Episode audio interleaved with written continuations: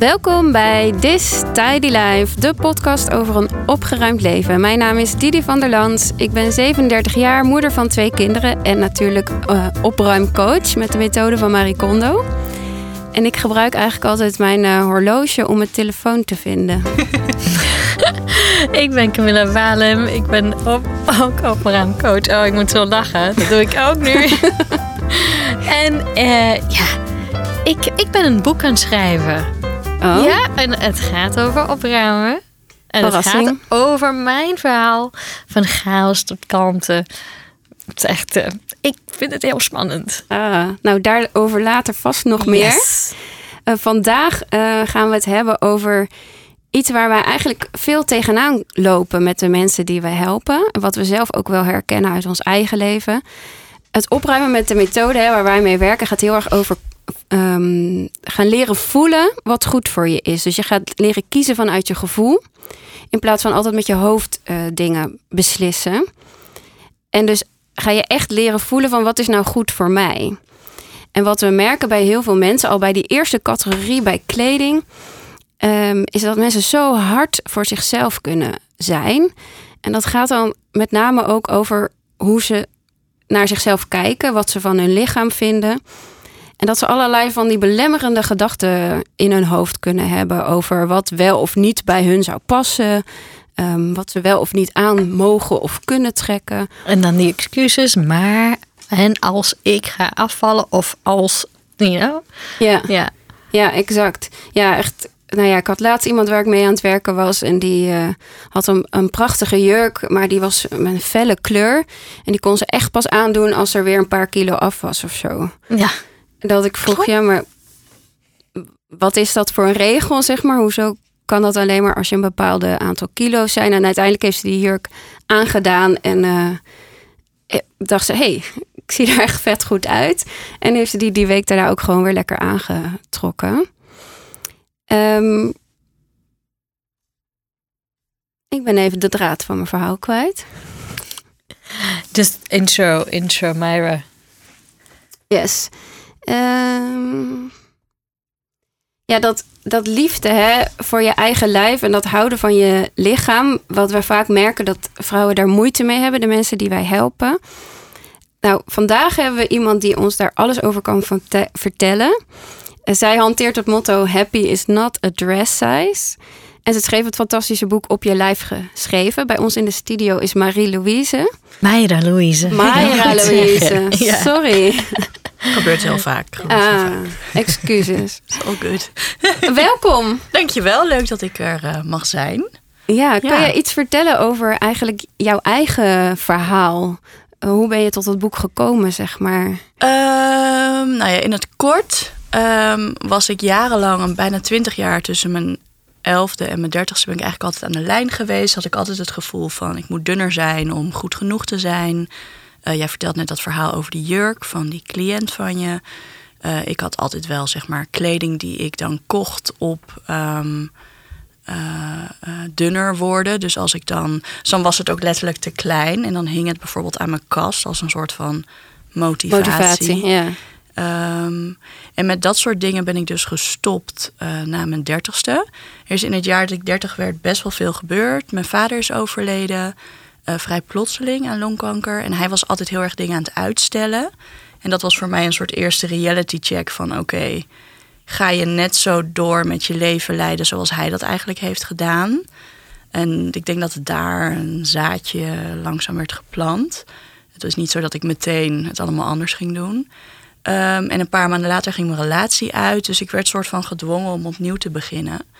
En um, dat heb ik gedaan. En in de jaren daarna uh, ben ik eigenlijk uitgekomen op alles wat in mijn boek staat. Dus dan omschrijf ik van hoe ik eigenlijk van een heel negatief zelfbeeld naar een positievere kijk op mezelf ben gekomen. Of een meer neutrale kijk op de meeste dagen. Want het grootste verschil met vroeger is eigenlijk dat ik niet zo met mijn lijf bezig ben. Terwijl vroeger was het ik werd wakker en dan was het meteen: oké, wat mag ik eten, wat mag ik niet eten, wat weeg ik? Uh, en mijn dag draaide heel erg om mijn lichaam en om wat het wel of niet was. Uh, en nu ja, is er gewoon meer ruimte gekomen om te leven eigenlijk. Ik denk dat dat het grootste verschil is. Dus dat is waar mijn boek ook over gaat. En waar Dus zit je- eigenlijk, eigenlijk gaat het boek veel minder over lichaam dan wat je zou denken. Het gaat veel meer over self-love en self-care. En ehm, dat ruimte maken voor jezelf is iets wat eigenlijk altijd terugkomt in mijn verhaal. En ik denk dat dat wel grappig is, want dat hangt denk ik heel erg samen met wat jullie doen als opruimcoaches. Dat klinkt als iets heel oppervlakkigs op het eerste Mhm. eh, eh, gezicht. Of eerste, eh, nou ja, dan denk je, ja, opruimen, een beetje je huis opruimen. Maar daarmee maak je letterlijk ruimte voor jezelf. Dus ik denk dat dat wel een soort van gedeelde grond is, zeg maar, voor, voor onze verhalen. Ja, en. Vooral, vooral met deze methode, omdat het echt gaat om vanuit je gevoelens kiezen. En ik zeg vaak vanuit die plek van self-love, gun je jezelf die liefde voor jezelf. Ja. Om los te kunnen laten van dingen die heel zwaar wegen. Ja, En, en kiezen voor geluk. ja Voor en dingen- soms merk je, merk je dat ook pas achteraf eigenlijk hoe je aan dingen hing. Mhm. Soms letterlijk aan dingen of Ja. zo. Ja. En maar eh, mensen, veel mensen maken ook, dat merk ik eh, steeds meer. Ze maken het veel grotere monster dan het is. Hè? Dus ze willen het eigenlijk niet eens. Die durven het niet eens aan. De- Nee, maar het dan- is ook wel als je zeg maar bijvoorbeeld, ik ben van mezelf, ik ben best wel chaotisch. En eh, ik ben zo iemand die dan op vier verschillende plekken stapels administratie kan hebben. En dat wordt heel snel gewoon mayhem. En dan wordt het ook heel snel overweldigend. Ehm, en vaak als je er dan mee aan de slag gaat, dan wil je ook te snel resultaten zien. Terwijl als je begint met opruimen, wordt het eerst gewoon erger dan wat het was. Eerst denk je, waarom ben ik hier aan begonnen? Want nu is het een nog grotere bende. Ja. En dat is dan vaak het punt waarop ik dan soort van stop en denk: ja, maar ik heb helemaal nu geen tijd om Mhm. nu een week op te gaan ruimen, terwijl ik dat misschien wel nodig heb aan tijd. En ik denk dat ik ben nu net verhuisd, dus nu doe ik ehm, alles in hele kleine stukjes en dat maakt het wat behapbaarder. Ja, dat betekent wel dat ik nog tussen de verhuisdozen zit, maar dat betekent wel dat dingen langzaamaan nu een goede plek krijgen. In plaats van zoals in mijn oude huis, dat ik dan veel te veel tegelijkertijd probeerde te doen. En dan lukte het niet en dan raakte ik overweldigd. En dan duwde ik alles in een grote kast en deed ik alsof het niet bestond. Ja, En ik denk dat heel veel mensen ja. dat Ja. hebben. Ja, het is ook een, een te hoge verwachting eigenlijk ja, dus dat je opleggen eigenlijk een soort van te ambitieus plan hebt. Dus Ja. dan heb je jezelf bij elkaar geraapt, ga je het eindelijk doen. Maar dan wil je te veel in te weinig tijd. Ja. Dat is een van mijn grote eh, uitdagingen nog, is weten ehm, hoeveel tijd iets kost. En met opruimen bijvoorbeeld vind ik dat heel eh, lastig. Eh, Het, kost- is moeilijk kost, in te schatten. Het kost Ja. vaak wat meer tijd dan, Dan je dan je denkt. denkt. Dat Omdat je denkt, ja, een beetje eh, foto's uitzoeken of mijn administratie uitzoeken. Terwijl dat kost misschien wel een paar dagen als je het heel grondig doet. Of een paar dagen, een aantal uur. Ehm, dus ik ben nu bijvoorbeeld voor mezelf aan, bij, aan bijhouden hoeveel tijd elke handeling die ik doe zo'n beetje kost. Dus bijvoorbeeld om mijn werk ook beter te kunnen plannen. Ik zit nu natuurlijk in, in, half in verhuizing nog, omdat ik nog niet zo lang hier woon. Dus ben ik, ik probeer de hele tijd tijd te maken tussen... oké, nu moet ik werken en nu wil ik weer iets aan mijn huis doen. Maar hoeveel tijd kost het om drie verhuisdozen met administratie uit te zoeken? Dus door dat dan nu een beetje bij te houden... kan ik het allemaal wat realistischer voor mezelf plannen. Maar ook de rust vinden om lief voor jezelf te zijn. Om die tijd aan jezelf te geven. Dat je weet, hé, hey, dit gaat misschien iets langer duren. Ja, Maar ik doe het wel op mijn manier, op mijn tempo. Ja. En het komt goed. Ja, en wat ik ook vind, dat zullen misschien meer moeders herkennen, dat ik als ik dan even tijd heb voor mezelf, tussen aanhalingstekens, als mijn kind bij haar vader is of op de opvang, dat ik ook een beetje denk van ja, maar wat ga ik dan nu doen? Ga ik dan nu iets opruimen? Ga ik dan nu werken? Ga ik nu even Netflixen? Ga ik een vriendin bellen? Dan kan ik ook een beetje overweldigd raken bij mijn opties en dan drie uur later, oh, I ended up doing nothing. Ja. Hmm. Ja, dat is voor, voor mij persoonlijk in ieder geval heel herkenbaar. Ik heb ook de neiging om mezelf te veel op te leggen. Ja. En dat doe je dan eigenlijk ook ehm, met zo'n paar uurtjes vrije tijd. Wij zijn ook allebei moeder, dus we herkennen dit verhaal denk ik zeker wel. En toen jij bent begonnen met je Instagram, wanneer was dat? Oh, mijn Instagram is er al best de- wel eh, een tijd. Maar ehm, het is, toen ik mijn boek aan het schrijven was, ehm, heb ik eens teruggescrolld. Van Ja. wanneer begon ik nou met het uitdragen van wat ik nu of waar mensen mij nu van kennen. En vanaf 2014 ben ik uh, body positivity als 2014. hashtag gaan gebruiken. Ik was denk ik echt de eerste in Nederland. Ehm, eh, het was er gewoon nog helemaal niet. Het was vooral internationaal dat ik uh, online dus mensen vond die daarmee bezig waren. En ik ben sinds mijn negentiende model, uh, plus size model. dus ik volgde vooral plus size modellen op Instagram. En door, ja, daardoor ontdekte ik al die body positivity dingen en dat dat langzaam begon op te komen. En kreeg je meteen goede reacties of ook Ging je lijf laten zien zoals je nu ook doet? Ja, ik liet af en toe wat meer zien van mijn lijf. En dat, kijk, het was, ik heb mensen een beetje meegenomen in uh, mijn eigen proces. Dus het was niet van dat ik het al had doorgemaakt en dat ik er toen over ging delen. Uh, dat is nu nog steeds eigenlijk. Ik, ik deel heel erg stukjes van mijn leven of stukjes die mij nu bezighouden. Um, dus toen ik bijvoorbeeld voor het eerst weer in bikini ging, toen heb ik daar een artikel voor geschreven, over geschreven voor mijn blog. En ook een foto gedeeld op Instagram. Dat was dan de eerste keer dat ik een bikini-foto van mezelf mm. deelde. Dus dat vond ik heel spannend. En ik weet nog dat ik bij een vriendin op de bank zat, helemaal zenuwachtig. En, ah. en waar waren de reacties? Maar ik kreeg super goede reacties. Alleen heb ik gemerkt dat um, eigenlijk toen ik op een gegeven moment uh, eh, 10.000 volgers had en daar voorbij ging toen kwamen steeds vaker, vaker ook negatieve reacties. Wel. Ja, niet. Uh, het is nog steeds een, een heel klein stukje. Ja. Het is denk ik nou echt 95% positief. Maar als ik negatieve reacties krijg, dan is dat, nou, je bent dik, je bent lelijk, je bent ongezond, je bent een slecht voorbeeld, uh, je bent vies, je bent gaan oh. sporten, je, je je hart uh, gaat het begeven. Je, nou ja, goed, wat kun je bedenken? En het ehm, stomme is dat 5%, dat, dat soms weegt meer dan die 95 goede. Ja, gelukkig bij mij dan niet. Goed ik moet wel zeggen, kijk, in het begin dacht ik, ja, wat moet ik hier nou mee? Wat moet ik nou het gesprek aangaan? Moet ik er wat van zeggen? Moet ik het deleten? Het ligt echt aan wat er staat, wat ik ermee doe. Maar zelf kan ik het wel van me af laten glijden, omdat ik wel weet van ja, het, het, het zegt heel weinig over mij en heel veel over die persoon. Dat die het dan blijkbaar nodig heeft om uh, zich beter te gaan voelen door mij gevoelsmatig naar beneden te halen. Um, het schijnt ook een soort menselijk ding te zijn. Ik heb eh, nog een vraag. Um, even denken hoe ik dit zeg.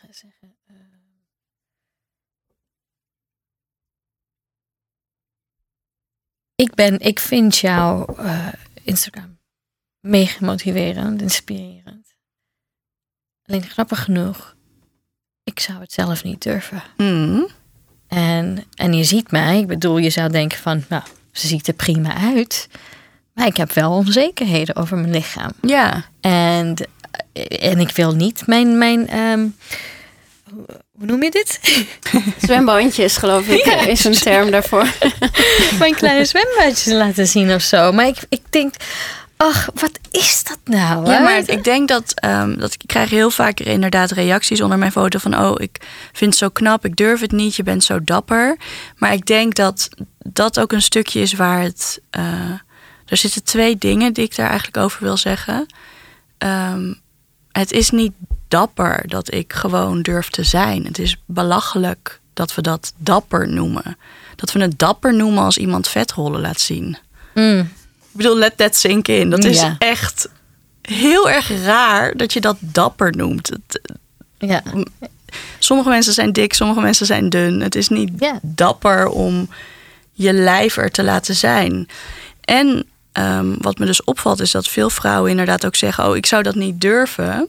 En dat lijkt dan een soort van maatstaf te zijn voor uh, of je zelfverzekerd genoeg bent. Terwijl ehm, je hoeft dit niet te durven om, um, om dan genoeg van jezelf te houden of zo. Het is niet een soort van: Oh, ik moet een bikinifoto op Instagram hebben en dan ben ik er. Dan voel ik me goed genoeg over mezelf. Want je zal, het is ook een karakterding en het is ook dit is waarvan ik denk, hier wilde ik graag iets mee. En hier, ik merk dat heel veel vrouwen en ook mannen hiermee struggelen. Dus ik sta op de barricade daarvoor. Maar dat betekent niet dat mijn volgers pas genoeg zelfvertrouwen hebben op het moment dat ze ook een blootfoto van zichzelf durven te laten zien. Ik bedoel, dat, dat mag je voor jezelf, uh, voor jezelf houden.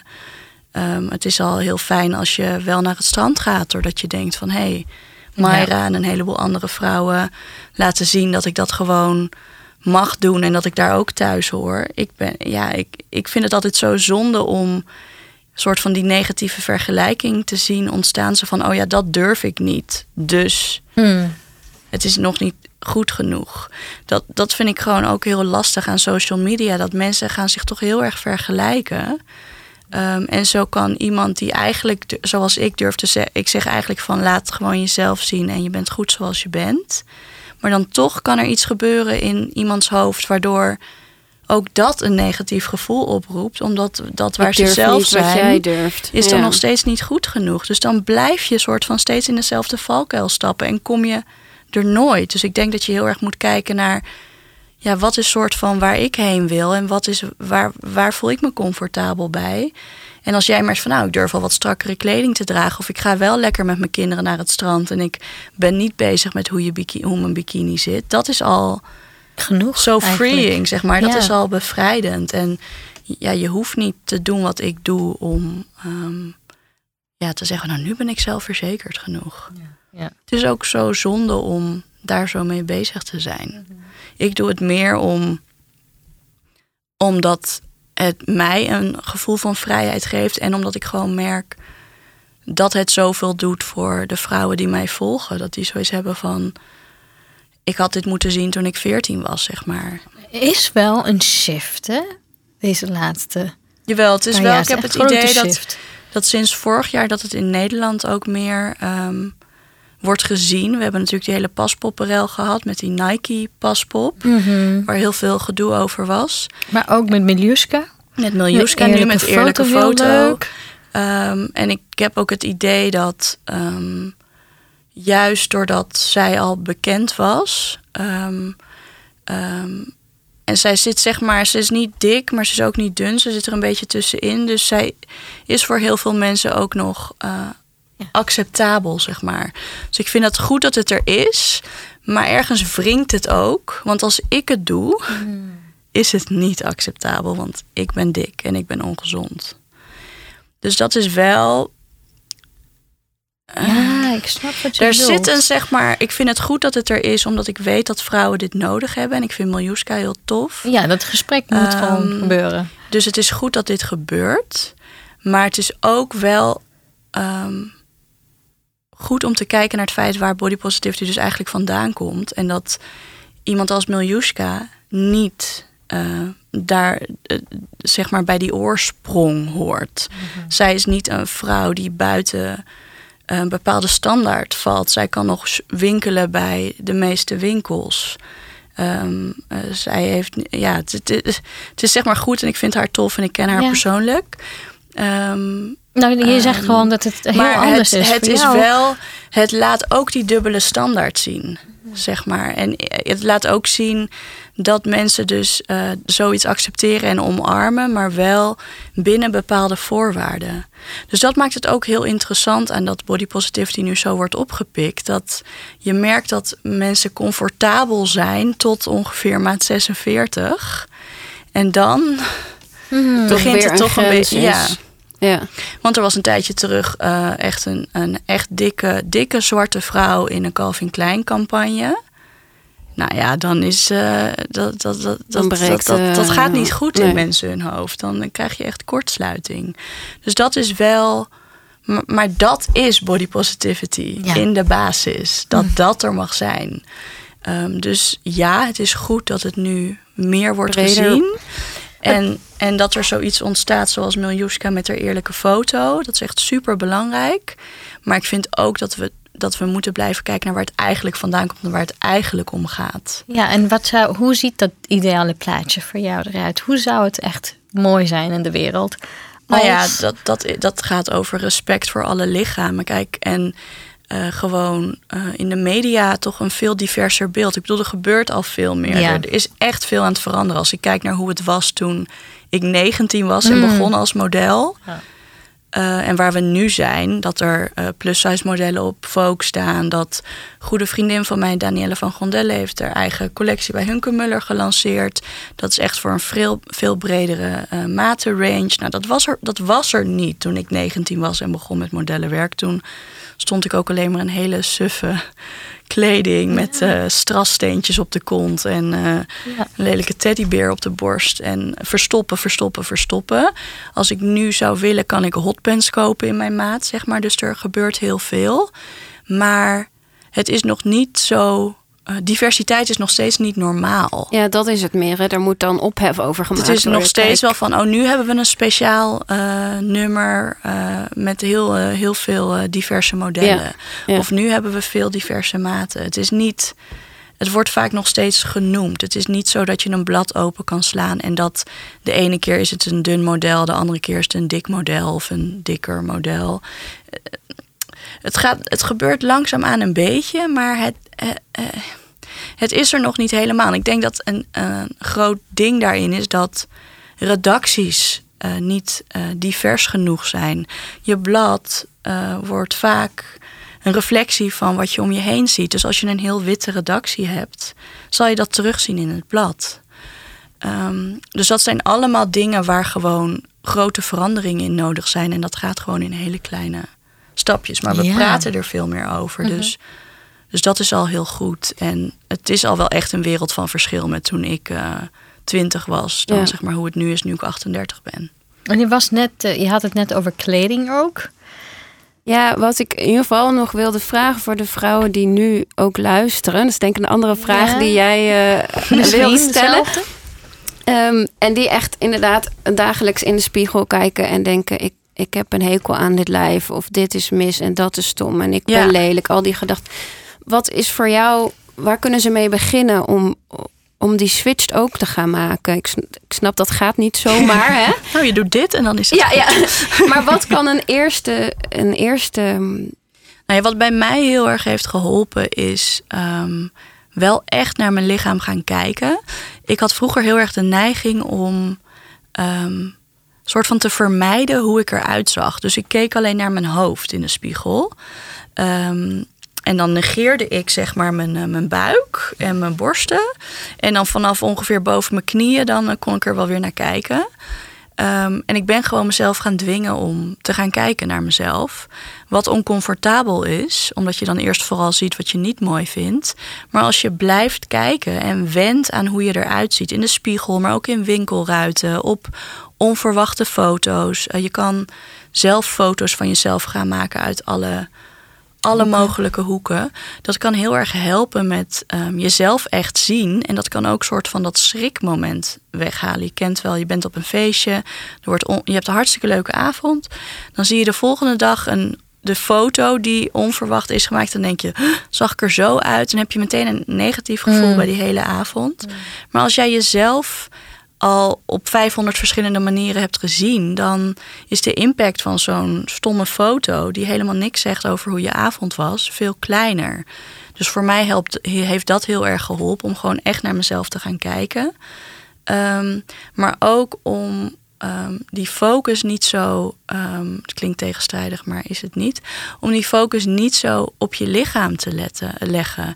Weet je, ik was jarenlang alleen maar bezig met hoe ik eruit zag en vooral hoe ik er niet uitzag en wat allemaal niet goed genoeg was. Maar um, stiekem doet je lijf ontzettend veel voor je. Ik kan nu praten door mijn lichaam, ik kan jullie zien door mijn lijf, ik kan mijn kindje knuffelen door mijn lijf, ik kan uh, muziek horen. Ik kan letterlijk ademen dankzij mijn lichaam.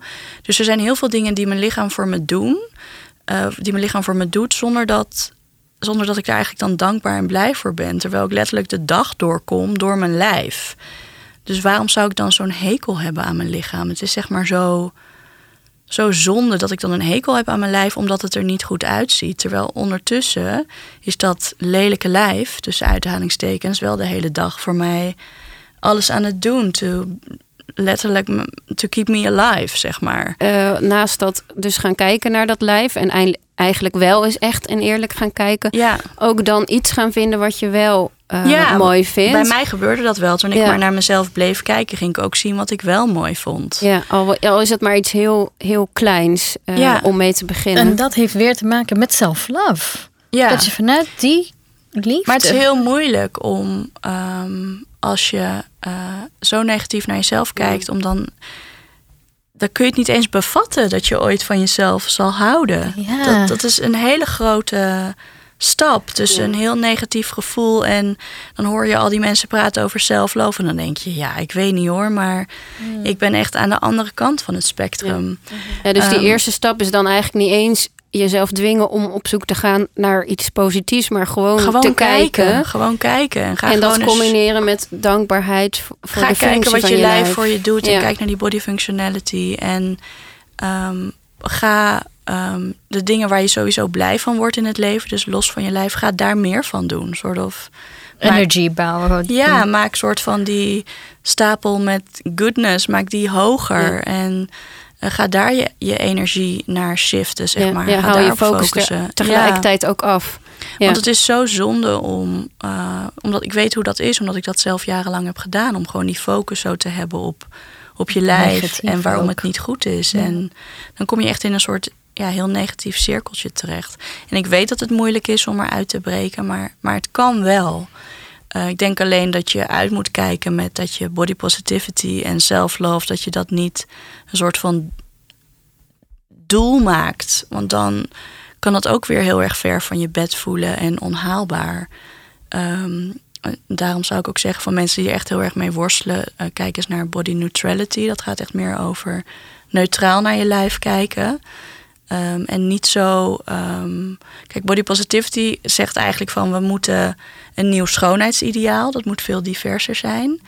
En bij body neutrality gaat het over, we moeten niet zo met ons uiterlijk bezig zijn, want het slaat helemaal nergens op dat we dat zo belangrijk maken. En voor sommige personen kan body positivity iets zijn waar je echt op aangaat. En voor anderen is het meer die neutraliteit en gewoon eigenlijk weg, weg van dat lichaam, omdat dat je gewoon te veel negatieve gevoelens bezorgt. Ja, mooi, mooi onderscheid en mooi ook dat dus dan verschillende mensen ja, kunnen voelen wat goed bij ze past. En wat op dat moment uh, gaat zorgen voor net, nou ja, net een klein beetje meer blijheid elke dag. Ja. Zeg maar gewoon kleine stapjes. Je hoeft inderdaad niet te gaan van, oh, alles aan mezelf is helemaal rot. Naar morgen moet ik van alle, nee, alle putjes houden die ik zie. Dat is niet realistisch zo. Ook leuk om te gebruiken eigenlijk met mijn cliënten. Als ik uh, daarmee aan de slag ga. De body neutrality vooral. Oh, sorry. Om vooral body neutrality vind ik echt een hele mooi concept ook. Ja, wij zeggen bijvoorbeeld altijd tegen mensen die we helpen: geen kleding aandoen waar je niet blij van wordt. Maar dat is natuurlijk wel makkelijker gezegd op het moment dat je inderdaad alle winkels in kan en zoveel keuze hebt. Ja, hmm. je hebt als je echt dik bent gewoon wel minder keuze. Ik bedoel, gelukkig komt er steeds meer. Uh, wat ik net ook al zei, het is echt een wereld van verschil. Als ik nu wil, kan ik een hotpants aan of strakke jurk of kleur. Uh, dat was vroeger echt anders. Um, maar hoe groter je maat, hoe, hoe minder er is. Dat, dat blijft gewoon zo. En ook hoe minder uh, rolmodellen er zijn. En um, veel speelt zich af online.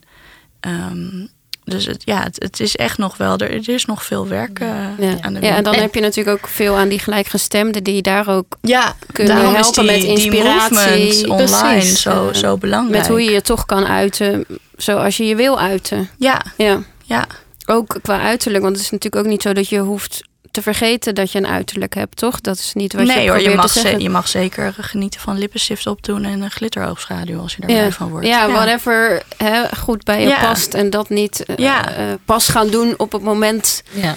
Hè, nee, dat, niet, wachten niet tot... uitstellen. Nee, dat is gewoon zonde. Dat, Ik dacht van nou, later, later als ik dun ben, dan ga ik strakke kleren dragen, dan ga ik kleur dragen, dan. Nee, het is nu. Ga ik in een joggingpak bij een podcast zitten? Dat had ik vroeger echt niet gedaan. En nu denk ik, nou, vandaag wil ik een joggingpak aan. Ja. ja. En Ja, vroeger zou ik en alleen maar denken, er het prachtig moet er, uit. helemaal, moet er helemaal netjes uitzien, zou ik dan Ja. denken. En eh, nu denk ik, nee, ik doe gewoon aan waar ik me op dit moment goed bij voel, Ja. of fijn bij voel. Ja. En dat straal je uit. En dat is wat wij zien. Ja. Want het was dat jij het op een gegeven moment zei. Daarvoor had ik helemaal niks, helemaal niks opgemerkt. Wat? Ja. Nou, ik heb wel Nee. een kleurtje aan. Ja, ja. Nou ja, je kan nog steeds wel kiezen voor dan vervolgens een joggingbroek Ja. die je wel leuk vindt. Dat Ja. hoeft dan niet eh, meteen, eh, Ja. weet ik veel, iets te zijn waar je helemaal in verdwijnt of zo. Ja. Nee, ja, heel mooi. Ja, wat ik al zei, we kunnen hier volgens mij echt nog heel lang over doorpraten. Maar onze tijd is ook een beetje op. Ik wil wel iedereen aanraden om jouw boek te gaan lezen. Er staat echt heel veel in. Ik zei het net al even tegen je. Volgens mij heb je echt je ziel en zaligheid Ja, ingelegd. zeker. Ja. En wat ook wel goed is, denk ik, om te vertellen, is dat er ook interviews in staan met allemaal Ja. verschillende vrouwen, Ja. eh, verschillende kledingmaten.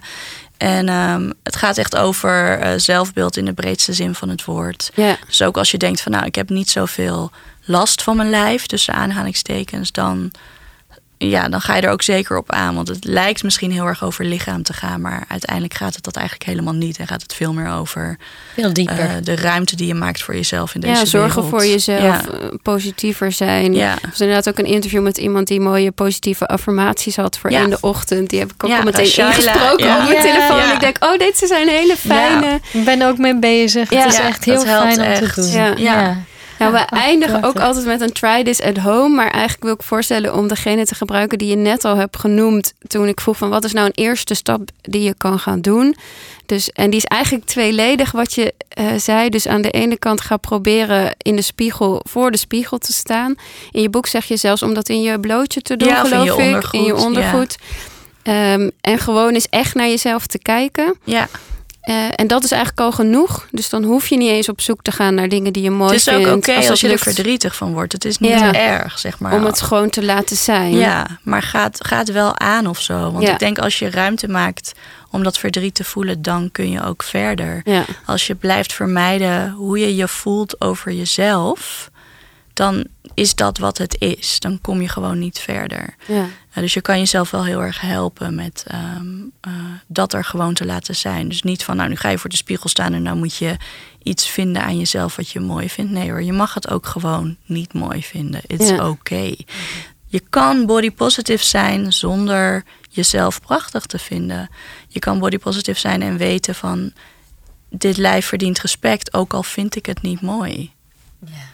Het, het gaat echt Ja, over, het gaat ja. niet eens zo over jouw lijf. Het gaat over alle lichamen en dat die er mogen zijn. Ja. Mooie afsluiter. Als mensen meer willen horen van jou, waar kunnen ze jou volgen? Eh, nou, je kan me volgen op Instagram, Myra Louise. Eh, verder heb ik eh, rondom de lancering van mijn boek ook een podcast gemaakt van zeven afleveringen. Dus dan ga ik hier allemaal veel dieper op in. Dus ook allemaal eh Myra Louise, Spotify of waar je ook podcast luistert. Eh, mijn website die is niet super actief. Dus ik zou vooral zeggen Instagram en mijn podcast. En, ehm, En je boek. mijn boek. Prachtig. Ga mijn boek lezen en stuur me een berichtje als ik. ja. eh, En dat is echt een koopje, want hij kost betekenen. 21 euro op bol.com. En ja, het is volgens echt mij is een, het, eh, het, of bij de e- Biep. het e-book. Ja, ik heb is, hem van de Biep eh, gehaald, Het ja, e-book ja. is echt nog goedkoper. Ja, dat was ja. echt zwaar afgeprijsd, Ja. geloof ik, voor nou ja, een paar Voor de euro. helft bijna, geloof ik. Ja, Ja. dat is echt heel erg afgeprijsd bij bol.com in elk geval. Dus, ehm en anders Laat je naar je daar Biep, niet eh, inderdaad. door weerhouden, Nee. inderdaad, om nog meer hiervan te weten. nou ja, ons kan je sowieso meld je aan voor onze Facebookgroep van de podcast This Tidy Life. En zoek ons ook, eh, net als Myra, even op bij Spotify of eh, iTunes. En laat ook even een recensie achter, voor ons allemaal. Dat helpt. Eh, Ja, en ik ben op Joy in Organizing op Instagram te vinden. Ja. Didi. begin bij je huis. En eh, Daar tot geven volgende we ook week veel weer. meer tips. Ja, volgende week hebben we ook een hele leuke gast. ja, En voor het eerst een man. Ja. Zo spannend. Leuk. Dankjewel, Mayra. Dankjewel. Dank jullie dat ik er mocht zijn. Dankjewel Air Force voor deze hele fijne en professionele plek waar wij onze podcast mogen opnemen. Ja, super gaaf.